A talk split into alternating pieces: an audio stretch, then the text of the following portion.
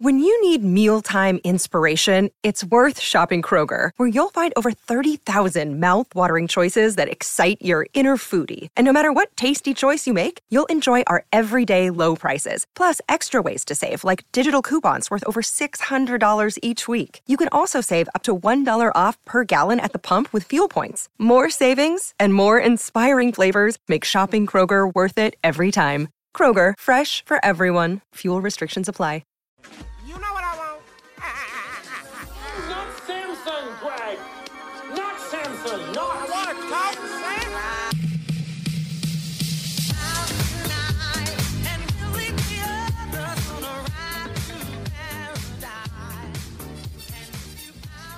Hey, that's pretty good. The Raptors defeat the Indiana Pacers 132 to 131.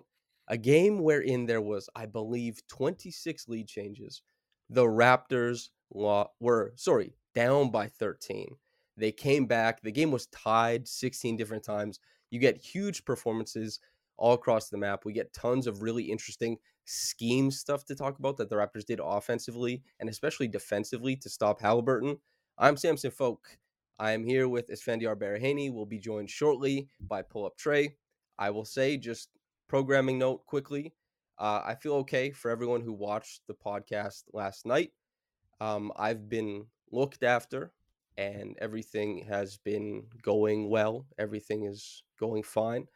And uh, to all the people who saw what happened, uh, I took the episode down because it's it's a tough watch, obviously. So um, I can talk about it a little bit uh, later at the end of the podcast if anybody is interested.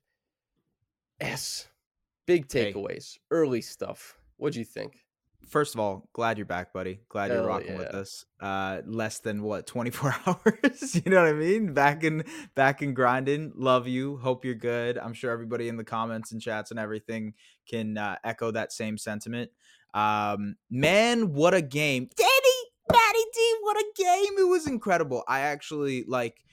Uh, that was maybe my favorite game of the year Yeah. from the Raptors by far. Um, just you know, offensive bonanza. Hey, I wish they could score 130 points every single night, Samson. It would be awesome to watch, wouldn't it? Um, yeah, it would be great. Uh, look, no, I I think overall, like the, like you mentioned, there's a ton of scheme stuff that we can get into. I thought the OG plus Scottie lineups were really nice with the bench. Uh, Darko kind of it. tweaked. It. Absolutely, yeah. Um, the dark you know darko kind of staggered some of those lineups a little bit differently this tonight uh compared to the orlando game which i thought was really interesting.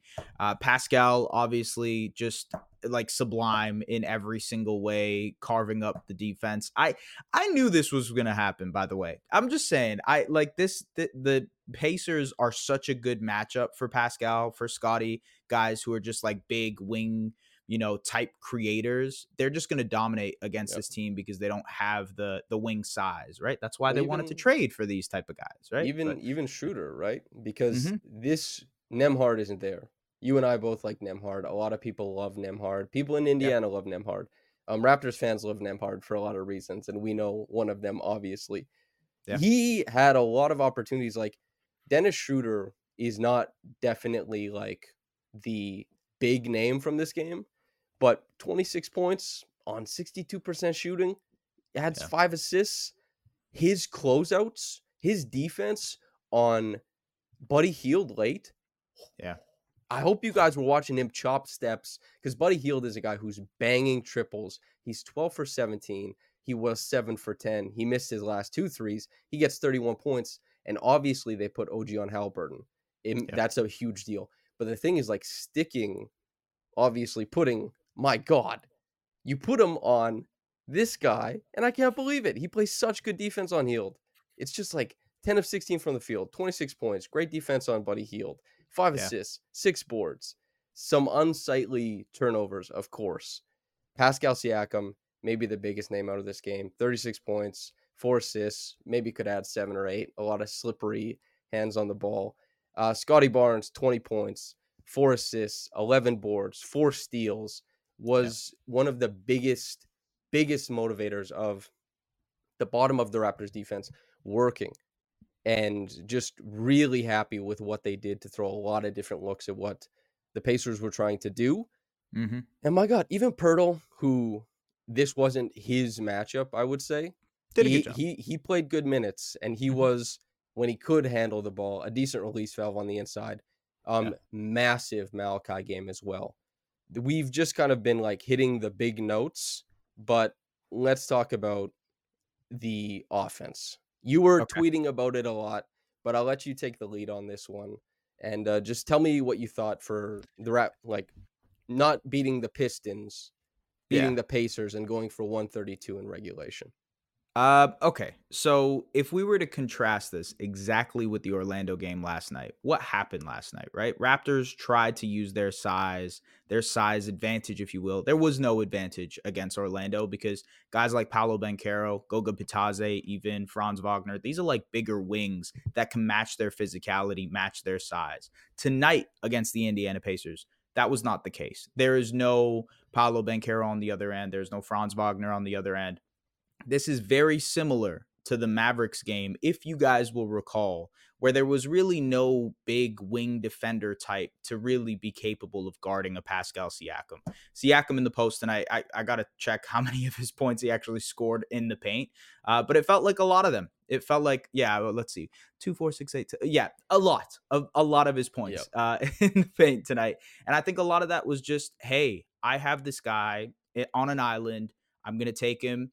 And then as the game progresses, when you get those touches to him early, now the help is there. Now they're shadowing him. Now they're throwing a bunch of double teams at him, and then he can involve the rest of his teammates. There was this nice play. OG didn't finish it, but like, you know, he cuts down middle. OG grabs it, tries to go reverse. He misses, but like that's the type of stuff that you're looking for, right? Yep. Um, there was, you know, obviously the the final possession, the Scottie JV, the Scottie JV dribble handoff JV thing, right? man. the JV keeper play, Yep. uh, that worked because they thought it was going to Pascal. They had no, they didn't, they didn't think it was going to stay with Scottie at all.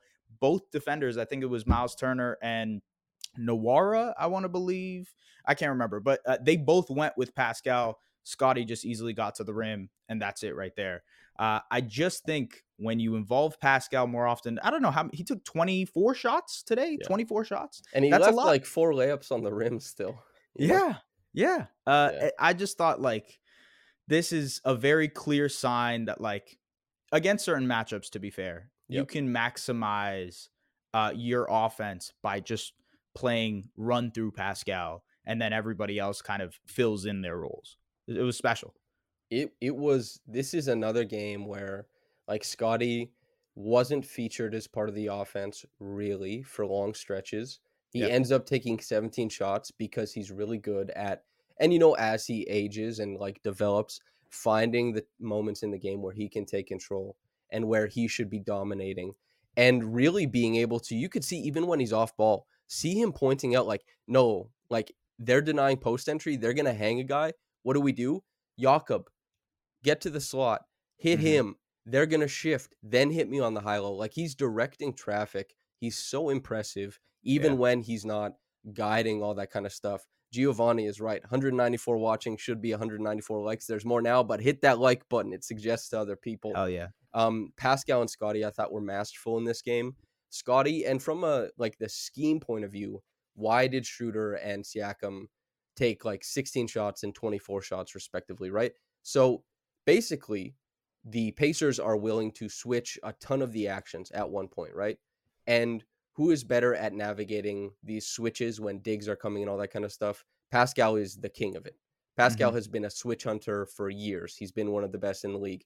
And here's the thing Pascal, as far as a guy who is going to get into the middle, draw help, either take the shot or make a read down for a layup if he gets the help from the bottom out to a shooter like he did for OG late in the game. he And does- Dennis. And yeah. Dennis. Yeah, that one was so easy. Like they helped so aggressively from one Yeah. pass away and does a really great job working through his reads like a like a QB, right? Like check down. Okay, what's what's read 1, what's read 2, what's read 3? Mhm. What am I seeing from the defense? And keeping the dribble alive, not paying that much attention to his primary, working through what he has to. It's really impressive. And for Schroeder, you know, as good as Halliburton is, and he was, we'll talk about him and what the Raptors did to try and like bottle him up. He finished with 33 and 16. Um, he's not he's not good defensively. Schroeder, as far as like if the Pacers wanted to fully fulfill their like switch everything stuff, Schroeder, he blew the lay at the end of the game, of course, but he did get by Turner, right? He did Mhm. get by guys quite a lot. And when it's Halliburton at the point of attack, he does such a good job of like Yeah. turning the corner. So a big opportunity for Schroeder in this game. He goes two of five from three. He's shooting like on the year like 55% from the long mid range. He's shooting over 40% from three. The jump shot for Shooter has been insane. We talked about his defense late, really fantastic. And he and Pascal really led the offense, and Scottie was masterful playing the middle between Hallie coming downhill and really making sure that the big man couldn't get up for lobs or Mhm. like blocking out, right? And you could see, man, Pascal was grabbing a lot of those easy boards early on in the game, but Scottie was grabbing those really contested, tough ones to close out possessions late in the game. He gained momentum as this thing went on and finishing at 20, 11, 4 and 4. This kind of reminds me of that um that Dallas game where you see Scottie, he's not the focal point of an offense and he should be some games. He wasn't this game. Some people might, you know, not like that, but it doesn't matter to him. He's going to impact the game regardless. We are of course, of course, joined course. by Trevon Heath. How you doing, brother? What's uh what's going I'm- on? I'm, I'm doing good. I think that was probably like the most entertaining game of the season. It was so. incredible. Yeah. yeah, yeah. And we won. So it's like Mm-hmm. Hell It was- yeah, man. And you got a haircut for this one too. Only only for you. Damn. And you got a nice little kitchen in the background too. What you working with, bro? Come on, I'm, I'm trying to get on your level. I saw your house and I was like, oh, gotta work harder. So, uh, big takeaways from this game. We know you're a big, big Scottie supporter. The man, he's from the island, all that good stuff, right? Uh, what do you think about this performance?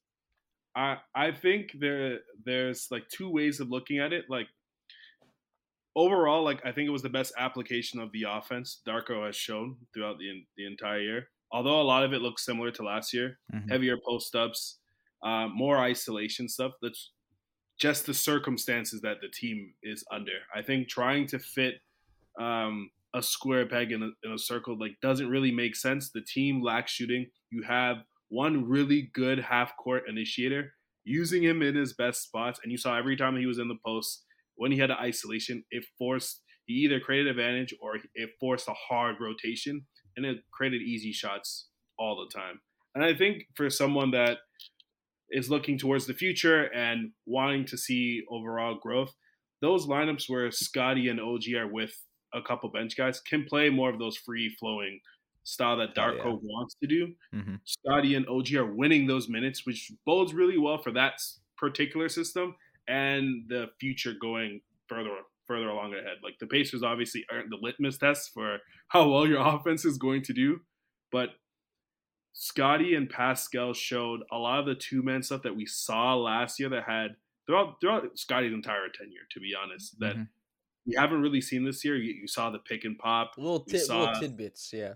Yeah, little, Yeah. little sneak peeks. Yeah. we saw the, the lob earlier earlier in the game and then the the little keeper things like that will allow like the half court offense to be much more functional and there isn't this necessarily tug and pull between like whether you need to feature Scottie if he's going to be in a lot Can of I those can I tell you my favorite play? Actually, it wasn't like the pick and pop is obviously you know I tweeted this out. I said that's a fever dream, but my favorite play was when they ran that back screen going downhill because Oh, they knew they were switching them. They have you know Jakob has the ball on the side like mid post right extended, and they Mhm. run that back screen that they run a ton of. You know if you're running from the top, you call it chin. They Scottie run that for yeah they run it for Pascal to come off the top. Indiana's switching and the Raptors know that. So as soon as they initiate that switch, what Scottie does is since he knows Siakam's going to pull the guy, he exits and Scottie immediately uses that switch to seal the man on the short side and then it's an easy dump down for Jakob for a layup. Like that's fantastic. That's really clever and I don't know if that's something they drew up. I don't know if that's Scottie making a really really like making a really compelling case for a guy who just like I'm reading the floor, I'm making a terrific read as a screener. I don't know, but it was super super impressive. That was out of a timeout, right? Pretty. Yeah. I think so. They Yeah. they had a couple. They had three ATOs that worked really well. There was that one. there was, and they actually ran um, Iverson loop for OG, which they ran last year, of course. Uh, they ran it for OG and they ran it for Pascal and scored on both of them. Uh, they used Poeltl. This is, you know, Trey actually mentioned that there was a lot of similarities in how they attacked on the offense this season compared to last season. There's a ton of similarities in, of course, the the playbook, but a lot of the high low stuff that they worked really diligently for in this game that was impressive and that is for the most part new there's i wrote about some of the high low stuff they did last year as far as like what they were running with Jakob, especially through the elbow alignment. But this stuff is new, and this stuff is in this game certainly impressive. Malachi Flynn, we're gonna talk about them. We made a couple of jokes today where yeah, you know, S, S, was yeah, we back baby, after, we back after the Boston game where where Malachi did have the first Boston game for the record, he did have a pretty good game, but they lost his minutes by a bunch.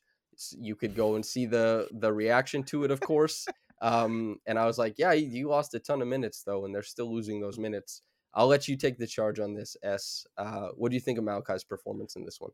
Yeah, no, I thought he was awesome. This was probably, I mean, this was undoubtedly his best game of the season. What was it? 13 point? No, uh, what am I reading here? 14 points. 14 um, points. Yeah, six of eight. He had five rebounds, two assists, like just a little bit of everything here. Ultimately, I just think like what he was looking at in terms of making the right decisions. Like there was that moment where he attacked the closeout on that Malachi Flynn 8 0 run to start the second quarter. Uh, he attacked the closeout, got downhill. That was a really impressive lay. There was a couple of impressive passes that he had in the second half, too, where he like threw it into the post, whether it was to Jakob, I think it was, or maybe Scottie a couple of times.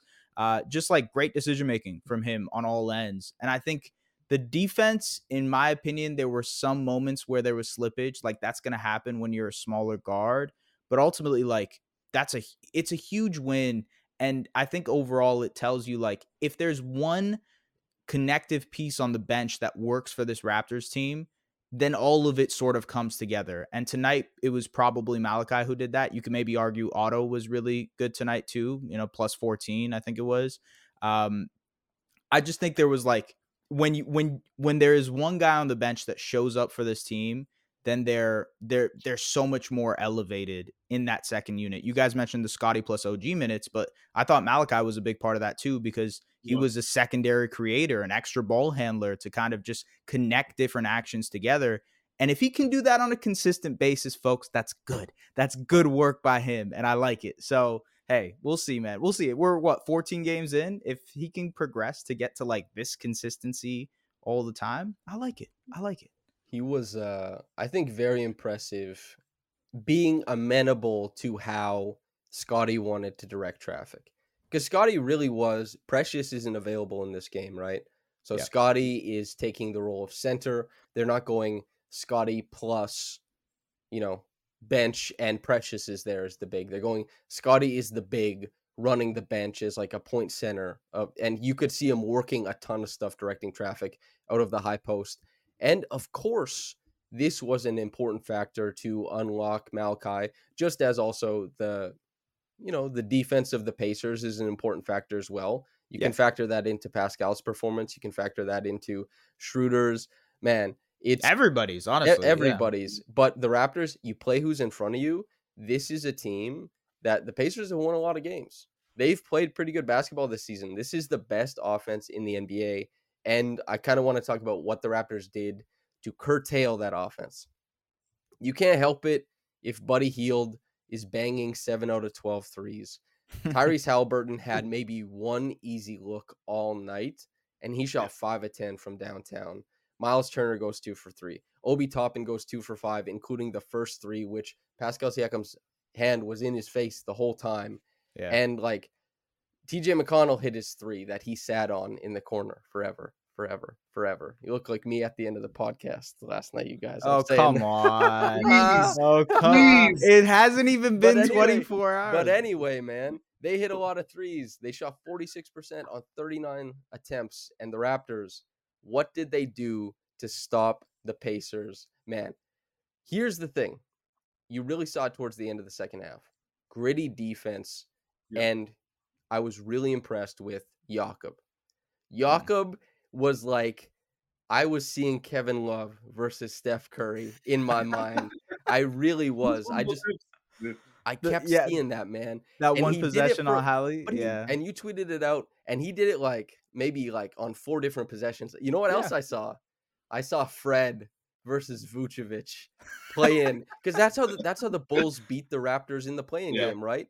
Yeah. That that was like that was what the Bulls did eh, as their adjustment. They're like, okay, Pascal is killing it in the post. Pascal, I think he finished with 33 in that play-in game. We need to move the offense elsewhere. So they hang a guy, they start fronting. And when you switch Fred out, like Vucevic, Fred can't make a post entry over Vuce. He can't make it over a lot of primary defenders. So it's like the ball with Fred above the break. And man, Hallie did a really good job navigating that stuff. I think he faced like maybe like 15 between 15 and 22, 15 and 21 possessions where they're switching everything across the top. And they did like a fantastic job of sticking with him. Different guys at different times. He's one of the best offensive talents in the NBA. He still goes nuts. 33 and 16. Shout out to our nameless friend who constantly calls Indiana an assist farm. I don't know if 16 felt I don't know if it felt inflated to you guys. Some plays I was like, wow. But when he brought up, he's like, wow, Hallie's at 15. It surprised me a little bit. And then we also, after that switching, just towards the end of the second quarter, they start blitzing a bunch, right? And they just want to give Hallie a bunch of different looks. We see teams do this with Luka a lot too, because Mhm. Luka is such a cerebral player. He's so good at seeing rotation, beating it, and making those proactive reads. And so you have to kind of switch everything up. So the Raptors were constantly toggling between switching and playing straight up, playing like up to touch, playing deep drop, like all this kind of stuff. And some of that was due to who was the roller, but some of that is just like the Raptors want to be able to impose their will possession to possession. I thought they did an awesome job on Tyrese. If anyone else wants to talk about the defense, maybe focus on OG. The floor is there for whoever. Like the Pacers run at such a like an ex, an alarming pace. The fact that OG was able to stick with him, and you could see in the game to like, he was, like, visibly tired. he was visibly tired. They had to give him a breather much earlier than they usually do. Overall, like he's one of the best defenders in the ex- in the NBA. I thought what was really interesting was was when they went small and went to Scottie at the five, how much more difficult it was to to hit the lob or hit the roller going in because Scottie was able to blow up a lot of those. You're on it, man. You're on it. Yeah, that was nice. as, as a, as a bottom defender, and it made it extremely difficult when Hallie was getting downhill. Because earlier on in the game, there, although like Jakob, great rim protector, isn't the fastest player, Mhm. he was able to exploit that either to get a lay or to finish it with Turner, and Turner was cooking earlier in the game. Yeah. and like once you made that adjustment, like the Raptors, like basically turned their water off and took like an extreme part of their their offense away. I see a comment as far as like OG's defense. What stood out to me is that OG can obviously stick Tyrese in isolation, but that when Yeah. they are playing lock and trail, OG is able to get right onto Tyrese's hip. He can get through the screen sometimes, and he always keeps that hand up to block the passing lane, which this is mm-hmm. also like those OG plus Scottie and bench lineups where Scottie's playing the five and the role and that like you don't even necessarily need to tag really important aspect of that is that OG is on the hip. If Halliburton is going left, you're complicating that push lob, right? And if he's going to his right, you're on that hip and you're keeping your hand up to block that pass over the shoulder and to make sure that there's no like pick and pop available. And that means that Scottie can, and also you're really creeping down Tyrese's back. So that means that Scottie has to focus less on finding the middle between as far as like the ball handler and the roller. He just kind of gets to focus on like completely icing out the roller. And those two work together to do like, man, a really, really impressive job. I thought OG's technique was good. I thought that he was sticking the guy who is leading the most robust NBA offense we have and a guy Mhm. who did fantastic. I I thought he was really great in this game. I was so impressed. And Scottie working from the bottom. Uh, a defensive playmaker through and through. Mhm. Yeah. Yeah. Came, came out That- with four steals. that's the vision, right? Like that that is the vision when you look at him as a defensive player. It's like he's going to be able to blow up actions with his length, be that help side guy to just like deter a bunch of different things you guys mentioned the low man stuff. I I think like ultimately if you're looking at like vision, like what's the future? What's this going to look like? That stretch in the second quarter when it was Scottie OG, Boucher, uh, Otto, and Malachi, like that's that's like an ideal fit around That's what your future starting five. yeah, exactly. Run that run that exact same team next season. Uh, but like that's that's the ideal type, the archetype of players that could fit around Scottie. Ideally, uh, we'll see. Like th- they're obviously going to incorporate different stuff later on, but like just in terms of what he can be on the defensive end for you, blowing up tons of actions. It was awesome. I want to mention just Sav is bringing up that like he gets burned. Uh, OG gets burned on a lot of screens. Uh, it man, OG is probably excellent at navigating through screens, getting over, ducking under, whatever it might be. And when you're going after a guy like Halliburton, who is quick, who is agile, like uh, he's not like the most bursty guy, but he can explode through a seam very, very quickly. And I actually think that OG did a great job, like you said, of locking and trailing, always putting a hand up there. And it's not just about the shot with Hallie, it's about the passing lane and getting a hand up in there too. So, like, yes, you're going to get burned on screens. Everybody gets burned on screens, but it's about how you're able to recover. And OG is probably like in the top tier when it comes to recovery. Basically, the big thing you're not going to stop one of the elite players from getting their numbers. Like Hallie came into this game averaging 25 and 12, right? Yeah. Or maybe that's his averages after this game. But you want a point of attack defender who can guide that guy into your preferred scheme. And it never felt like Tyrese was really able to break the scheme outside of shooting over top of it. Like, yeah, they switch everything over the top, and Tyrese hits what, like a 30 footer on like Mhm. a strange pickup point, too, just boom, like bombs away. That's super impressive. But OG was able to guide him into the type of scheme that they want. And I thought that was really impressive. I was really impressed with what OG was able to do tonight. Cause like let's let's read out his stats. I mean, Tyrese is a guy who he shoots 46% from three on eight attempts per game. He shoots 52% from the field. He's averaging 25. Shoots like 93% from the free throw line. 12 Mhm. assists per game. Almost a six to one assist to turnover. The proof is in the pudding. The the Pacers have the best offense in the NBA. Every you know, Trey talked about it. They're running at like an, a torrid pace all the time. There's always actions to preoccupy the weak side.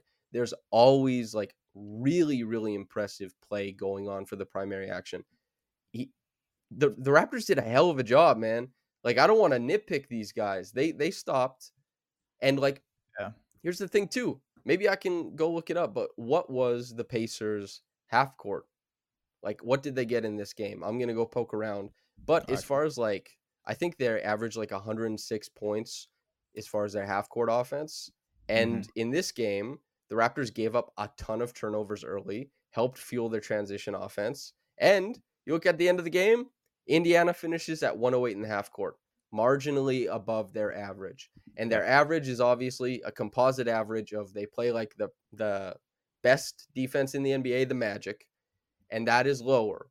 And then they Mhm. play a team like, you know, the Raptors played Detroit and they have a game that's like 127 or something, right? It's just really, really impressive to see them defend like this. Um, kind of, Trey, I want to get your thoughts on Pascal since you missed our Pascal conversation a little bit. So let's let's get you in there for that. Um, I, I think it was his best game of the season. I know like the Mavs game was was next level, but what I really liked out of this game is the the passing opportunities that came out of a lot of the post actions. Mhm. The Pacers obviously made a a, a decision that they were going to slow him down. They came really hard on his post ups.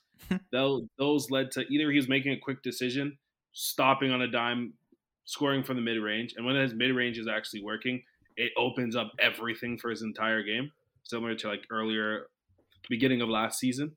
Yeah. And um, those passing attempts led to Scottie getting close back into the game, getting easier attempts. That that ATO that that they ran doesn't happen unless Pascal is killing teams. The keeper that Scottie has doesn't. They don't overreact to Pascal coming down if Pascal isn't playing as well as he he was. You spit. So it just opened up every everyone's game, and you have to kind of make a concerted effort if you want to be competitive. If you want to win, you have to give him the ball and let him dictate the offense. Because Scottie's a great player. if he his if his touch around the rim was good today, he still finishes around 24, 25 today. Yeah, yeah. You you have to ignite both of them together. They win their minutes together by a lot. There isn't uh there isn't a need to necessarily stagger or keep them apart. Create actions around them that work and ideally have shooting that manifests better. Here's here's a good question. Micah Zion says, "Who would y'all give the chain to? Who gets the chain tonight?" S is gonna say Malachi. It's Yeah, give it to give it to Malik dog. Okay, Pascal's gonna get a million and one different chains this year. All right, Uh, Scottie's gonna get his chains. Schroeder and Darko pretty much have a chain agreement here. I Are think you it gonna should be quote Malachi. your favorite for Pascal getting so many chains? Are you gonna quote your favorite rapper? oh my god, they call me Channing Tatum. Yeah, yeah, Yeah. yeah, yeah. Oh man, no, he's not my favorite rapper. Don't call that. Um, but also, also, I think it should go to Malachi. Actually, I'm kind of curious to see who it goes to because there's a lot of great performances tonight. Um, I I don't know. I kind of wanted to go to Malachi, man. Those eight straight points in the second Yeah. quarter to bring him back. That was nice. That was cool. Yeah, the game was gonna go out of hand. Um, Yeah, I know not it's I know it's just eight points, and Samson's like, oh god, we're we're really gonna give the chain. So I'll, I'll say this. I'll say Go this. Pascal's gotten we're 14 games in, like one chain, maybe. Uh, yeah, well, I don't remember. wait, but have they started? Did they start the chain in game one? I don't think they did. yeah, they did. Did they? Yeah, the chain. The chain was always there. The man. chain has been there. They've Okay, been handing thought- out the chain. okay, fair enough. And here, just just to circle back on the um, as far as like the half court offense thing. So in this game, the Raptors held Indiana's half court offense to I think their eighth worst half court performance, which is either their seventh Big best or their eighth worst, whichever one. It, it's around 108, and they shot 48% from three in this game. Mhm. They averaged 39% on the season. So you held them around the middle of the pack while they also shot way above their heads. There's some games, I looked at the game logs, where Indiana, their half court offense, is clipping like above 120 repeatedly, man. Like they're Dude, getting way night- up there. So yeah, the Raptors, they informed the shot chart, took the best shot the Pacers could give offensively, took like 48% from three on high volume, which is what the Pacers used to beat the Raptors scheme at times, mm-hmm. and did like a really impressive job. And they scored with them to beat them and through a variety of offensive approaches. I thought this game was just like awesome, man. And can when I they, ask you guys a question? yeah, yeah, go nuts. Okay, so I, I this is kind of pulling on a thread that Trey said when he first got into this, where like, okay, when Pascal was on the court and it was the starters, they were running, you know, the post ups, the isolation form, they were running very typical to what they were running last year. But with Scottie and OG, it was like, hey, this new vision, new style, we can play this as well. It kind of worked in tandem, right? It worked hand in hand. Both were very successful tonight. Yes, I know it's the Pacers defense. Wanted to ask you guys though, how do you find a successful way to balance that and maybe manage that against teams that are better defensively because they have seemingly struggled to do that against better defensive teams. Orlando is a clear example of that because it's fresh in our mind, but like Minnesota, Boston, Philly, right? There's been numerous times where it's like, ah, I don't know. Crazy. Yeah. They had a good off like half court performance against Orlando last night. They just had what was the number? It was no, I think it was like 103. Wow. Okay. Hell yeah. And- that's actually And surprising. not, but- I know people will get mm-hmm. on me for liking Pascal's game, but Pascal's post up offense against Orlando was extremely effective. it was. It like was. he- but it was He It sliced was and diced them. I think I think the the issue was like they weren't creating enough advantages out of the post up because one there was just not a lot of cutting that was happening around him. I feel like the ball movement, maybe the the player movement, you know what I mean? But he had like, like, eight assists early. Mhm, Um, not early, but he finished with eight assists. He was driving the offense early on. He only Yeah. took ten shots. He scored what sixteen points. Yeah. They they're and like Shooter, the way that Orlando was playing is like they wanted to keep the ball in Shooter's hands, and they wanted to keep like they want to maintain. They just want to maintain the ball in Shooter's hands, keep it there. Shooter shot really well from the floor, and Mhm. they like Shooter the jumper as I said it before, like fifty five percent on his mid range jumper north of 40 from three. The jumper has been insane for Schroeder to start the year. Uh, they actually found a lot of stuff that worked. It was the fact that honestly, Orlando just bludgeoned them in the possession battle. They they had what like over 20 more possessions in that game. Yeah. So, you know, Lewis wrote this piece today where he talked about how the Raptors on aggregate were starting out every single game with like on average a nine nothing advantage because they would based on their points per possession on a possession they had like nine more possessions than the other team every single game which is you know a nine point lead over the course of the game right and and they found their way to it the the man the magic just bludgeoned the hell out of the raptors turnovers Mhm. sloppiness offensive rebounds whatever ended ended up being that was how orlando won in the half court the raptors have been climbing and a lot of it is Yeah. that they a huge game against Detroit obviously helped swing the numbers. It was like mm-hmm. 127. but also, it is that line of demarcation where you're like, okay, Scottie is figuring out how to lift these bench units, which is by far the most impressive thing. And something a little less impressive, but also very important, is that Pascal is in these in between units with typically Jakob and Schroeder and then two other bench guys. And he's getting a lot of like isolations on switches or post ups and he's creating like really great looks repeatedly. I went through all of mm-hmm. his assists today, advantaged assists. You know, when you give your teammate a really easy look with your motion or your passing talent. Pascal, 72% for the season. Really, really high number. When he carves out, when he makes that pass, even he didn't get an assist on it, right? But you clip the play, he spies out above the break. They get the swing pass to Otto in the corner. It's a made three. He's Mhm. being proactive. His reads out of the post are really good. He sees where the doubles are coming from. And it's important that when Scottie's off the floor, that they can lean into that. And I think that's something that they found works. They've also gone to the post more often in early offense when they can. And they've Yep. also done more mismatch hunting. And all of this kind of stuff you can see correlates with a, a steady rise, like a much, uh, like a very steady rise in the offensive um, numbers. Also, And- steady rise in Pascal's usage. Like, Pascal's usage has been like on the rise for sure. Those Yeah. those two things correlate though. yeah, Like, it, it shouldn't it shouldn't Scottie's been the Raptors' best player so far this season. I don't I don't Mhm. want to argue that or anything, but Pascal has been balling the hell out offensively and Yeah. just completely lifting these bereft offensive lineups with his ability to just continuously cave defenses in on themselves and make Mhm. the reads because he, he is feasting and beasting on anybody. You know, there's a, a lot of people talk about how he can't do it against X defender or Y defender. He's done it like against everybody. Hey, he did it against the Celtics. He, I mean, you mentioned Orlando. I thought he did a good job too. Like, I, I just, I ultimately think like, yes, they sucked defensively last night too, which was a big Yeah. thing. Like they were, they were terrible. Bad. I just, I wonder, like, where, how are we gonna find a more consistent balance? Like, yes, there's gonna be nights like this where it's super, super successful. Maybe to your point, they are finding that balance. It's like as they keep progressing, there's gonna, f- there's gonna be this fine, like, perfect equilibrium between the two. I just, I don't know. Let, let me get know. to your let me get to your point. You wanted to give Malachi the chain. He Yeah. swung he swung the he created the equilibrium in this game. The Raptors Yeah. every game look for a guy who will provide offensive punch to be a stopgap and coming in and giving you 14 points on 75% shooting and like what he had one turnover in this game, two assists, and there were Yeah. also times where like he moved the ball along and the Raptors found something a little bit more fruitful later on in the possession. That's what the Raptors need. They need one of those. And they've won a couple games where, you know, it's kind of not guard play, but Precious Mhm. pops off, right? Yeah. Like they should have won that Boston game.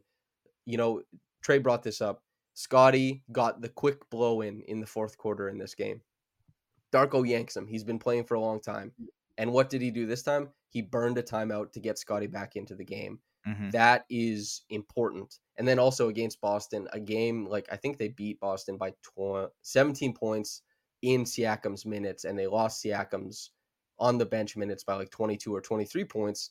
Um, that game, as far as the approach and the play, they would have won if they got their regular rotations. And in this game, you could see like Darko is learning with this team. He's Yeah. going along, and it's not perfect, of course. And the Pacers are not the baseline because they're a really bad defense, but they found baseline against a Celtics team. They found like, and they certainly underperformed against the Magic. Like, of course, I hated watching that game. I hated that night. I gotta be honest; it was Oh, not good. But I'll tell you this much: they're they're finding their way. I don't know what the ceiling is. I know we probably all have an idea of like it's the sixth seed or sixth seed or lower maybe, but Mhm. Darko, the ATOs have slowly improved.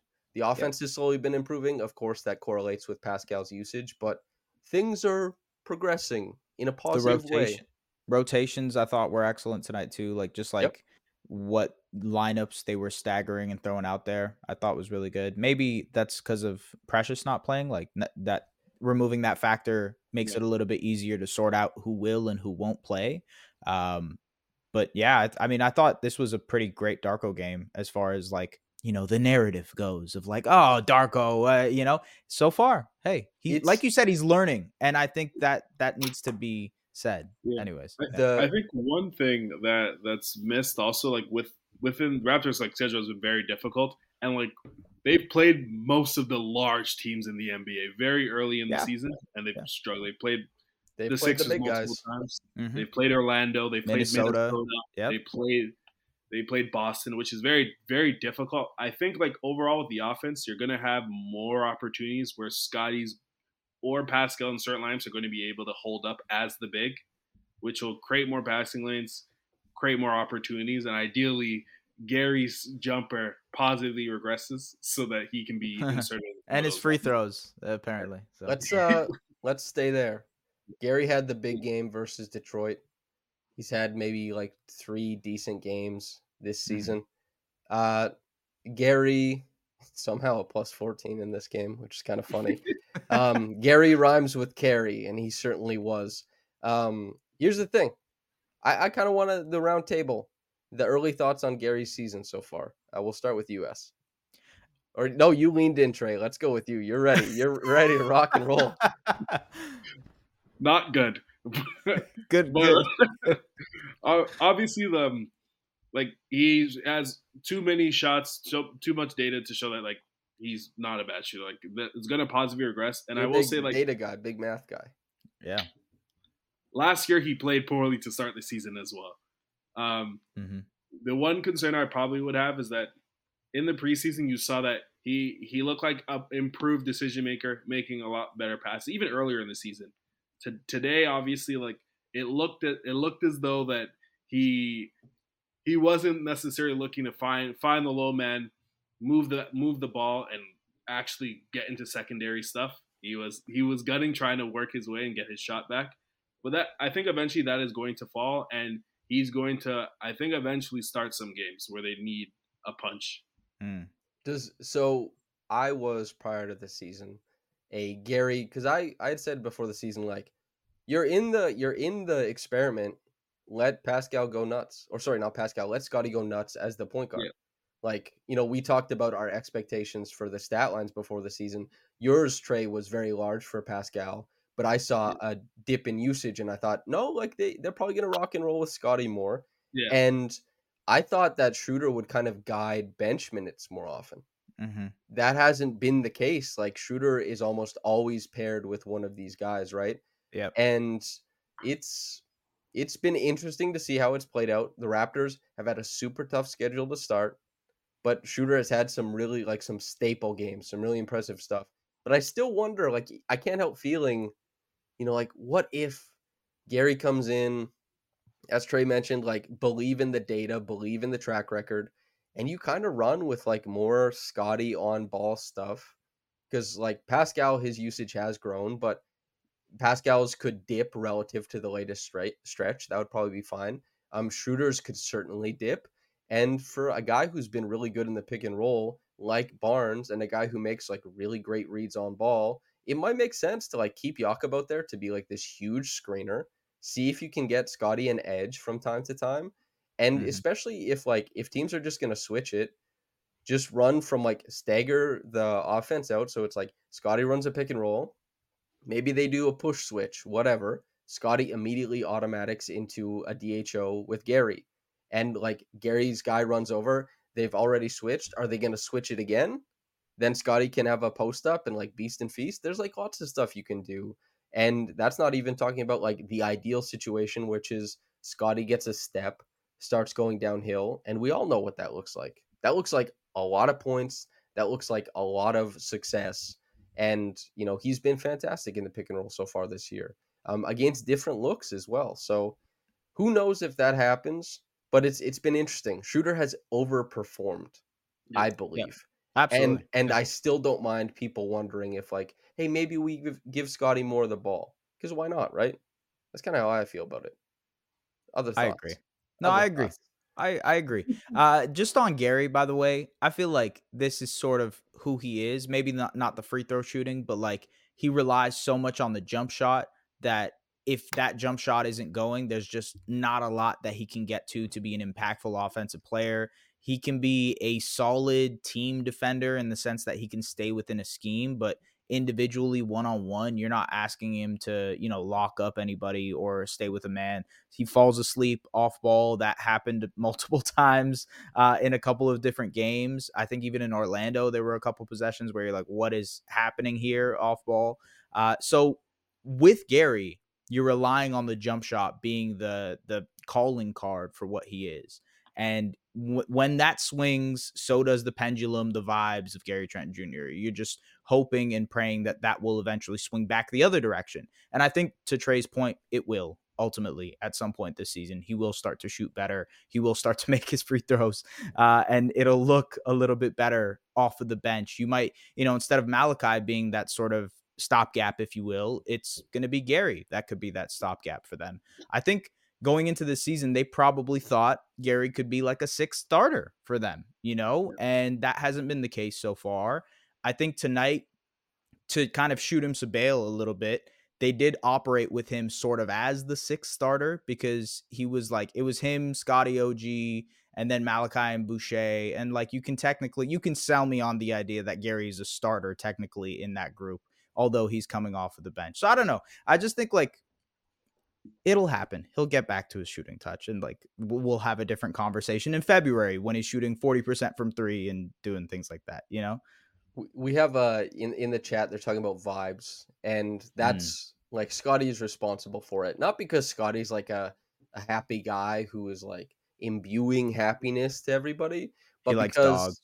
sure, but it's because Scottie has made a leap. And even in the games where the jumper isn't like popping the hell off, even in the games where he's getting switched on and not really able to initiate a bunch of half court offense, he still finds his way to 20, 12, 4, and 4. And this is the stuff that on the lowest days will carry everybody through the season. Um, What we look back at as far as the process that Orlando game, and I say, yeah, believe it or not, the half court offense was good and they found a ton of success with Pascal. Guess what? People have seen a lot of Pascal and they've seen what they perceive to be the ceiling of that. They don't really care. And like that's the truth of it. What's new? What's exciting? Scottie is maybe gonna be like at this point, if you just fast forward his stats to All Star season, he's gonna be an All Star at 22 years old, Yep. and it's cool that Pascal has really picked up his play, and that these guys are doing a good job. Especially we talked about those two man actions working together. It's unfortunate that a lot of these come without Jakob on the floor. That is tough, but Scottie has really helped Helm with his play because as far as like the vibes, nobody really knows how it's going with the team. But the fan base has a lot of consternation and anxiety and Scottie calms a lot of that and excites everybody in the right ways. I'm so impressed with him even if it's a so-so game. He's just there. He's Mhm. present. He's impressive. And Yeah. uh, I hope he gets more of the ball going forward. Um, uh, I wonder how they really like design this offense and make it work. If anybody in chat has any questions before we get out of here, feel free.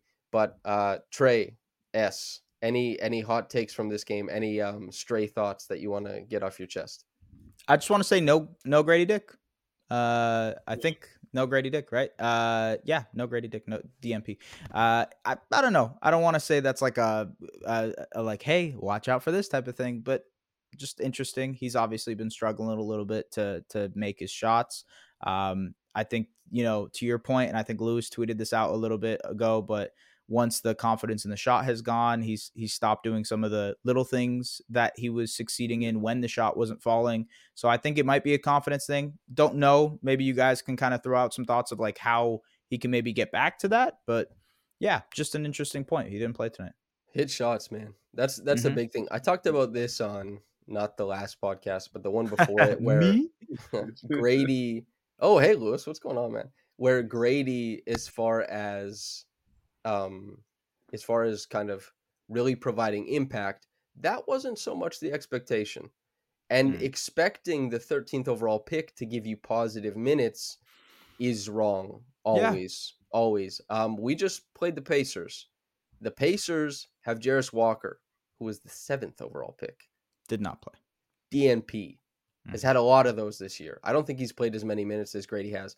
Grady was supposed to be kind of buried behind an improved and deeper rotation of the Raptors. We all talked about a potential Raptors rotation, and we said, "Oh, if Grady comes in as the ninth or tenth man, like we're in the money." That's Right. a really Yeah, big yeah. deal. And there were some games he was seventh because things weren't going that well, and because of the unforeseen, you know, complications that Koloko is dealing with. It's been tough. He started out super strong.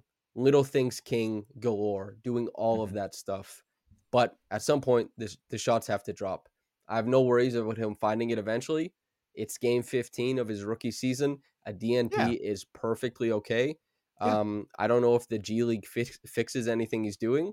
I hope that, as far as like, I hope he does the double headers. I hope he gets extra reps at the G League when applicable. And that's that's kind of like that's the Grady situation from my point of view. What do you think, Micah just asked, "Who do you think the best player from the Bulls will be?" I think it'll be Scottie. Scottie's going to dominate again. He dominated against the Bulls last time they played. Sorry, go Yeah. ahead, Trey. um, I'm not really concerned. You also have to consider the team that they were playing. They put so much pressure on you defensively that it would be hard in this game to have Grady play a significant amount of minutes. Cool. Just the the fact that Haliburton with with OG, he was still able to get downhill a large amount of time. And anytime the Raptors showed an inch of a rotation, Buddy, he'll hit a three. So having Yeah. Grady on the court, I don't think would have made sense. They're going to be easier games for him to play. I think he's probably going to play against the Bulls. I, I, I doubt that um, we have to worry about uh, like a Alex Caruso three or draw. He's, he's gonna have thirty. I mean, hey, hey, they had to worry about it last time. You Yeah, know, but- But there's, there's going to be easier games and easier easier matchups for him. And he shot the ball well in college. He shot the ball well, the, wa- Mhm. the ball well in high school. So like though that will eventually come. As long as he continues to to show a willingness to shoot, I I'm okay with playing him in games where it makes sense. Yeah. Yeah. That's that's such a strong point to make, Trey. Not only because you look at the names is like he would have been guarding like Buddy, Obi, Bruce Brown, maybe Yeah. Tyrese on a switch, Mathurin, Nwora, McConnell, like and Jalen Smith. I feel like any one of those guys could have given him hell. And they did like a really, really great job as far as in this game scheming and playing the defense as best they could and handling obviously a very strong shooting night from the Pacers. A lot of what they tried to do, it probably would have fell off a cliff if Grady was out there. That's that's the Yeah, truth probably. it, right? Let's be on you. Probably would have fell off a cliff, and that is totally fine. That is uh that is classic. You just got into the league stuff. Grady, fifteen games. This is a very tiny part of what will be, I suspect, a very successful career. Um, he, he's got to work on his body. He's got to hit shots. He has to start reading the game better, especially when he's on ball. He's really late and really slow as far as like some of the passes he likes to make with a live dribble. Yeah. Man, something I'm paying attention to. Bryce Diamond says, I'd love to hear Caitlin Cooper share her thoughts on Pascal and Scottie playing together this year. Um, Caitlin and I, I believe, are going live tomorrow at 4 p.m. Eastern. We'll be talking on this channel about this game and about the season overall. So if you want to hear the world's best NBA analyst, uh, Caitlin Cooper will be on the show. So yeah, I was wondering why you got us us schmucks Yeah. tonight uh, instead of Caitlin, but yeah, it makes sense. Oh, we have a, another one from Bryce Diamond, which is a really great question. It's the Hawkins versus Grady thing. So Hawkins has shot the three pretty well, but he's 2 Mhm. years older than Grady. He doesn't really do anything besides shoot the three super well. He makes a couple reads out of like dribble handoff actions. He can attack the top foot in the closeout.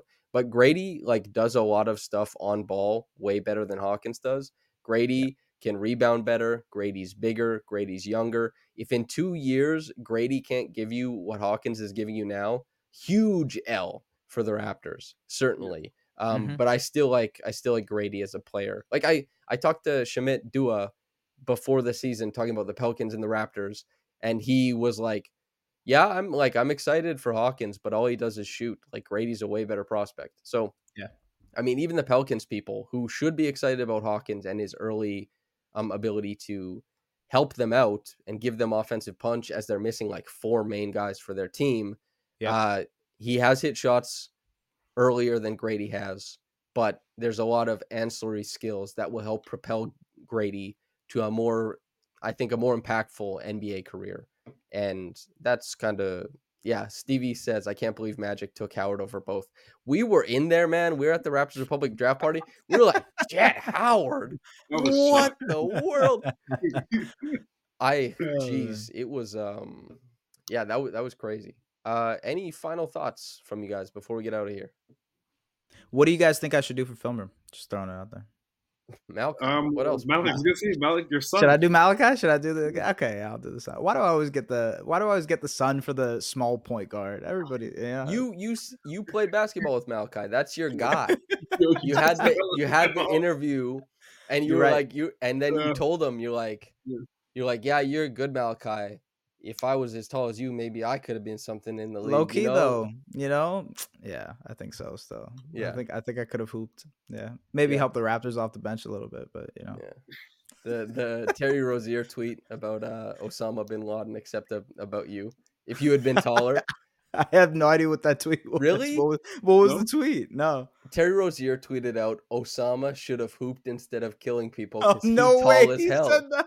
Yeah, It's like a classic No. tweet. Oh, I didn't know that. I didn't know it was Terry Rozier that said that. I've I've seen that before, but I didn't know it was yeah, Terry man, Rozier. That's it's funny. Fantastic.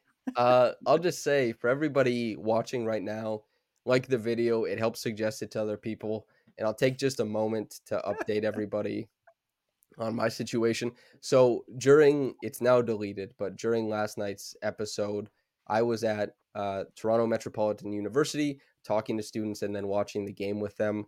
Afterwards, during the live stream, right towards the end, I suffered a seizure. Uh, I had never had that happen before. I've gone through testing at the hospital. Everything so far has come back good. And um, I don't think anybody should worry. If I'm about to die, I'll send a tweet out or something. If if I have some sort of like that terrible brain disease or something like that, I still have to go get MRIs and stuff like that. But I'm okay. And my apologies for anybody who saw that because uh, I had a lot of people reach out to me. It was probably kind of traumatizing. That's why it's deleted. So I'm good.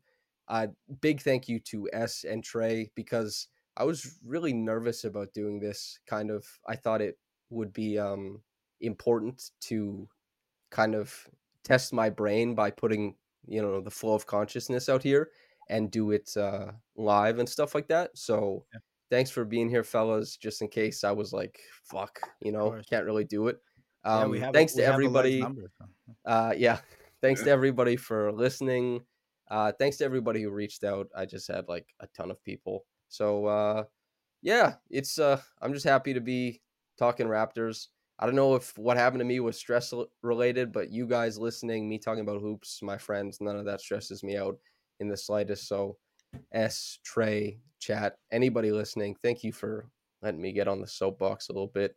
Um yeah okay that's Can we about just it can we, can we just acknowledge the fact that it's literally 24 hours later and the man is doing the exact same thing he was doing yesterday. yeah.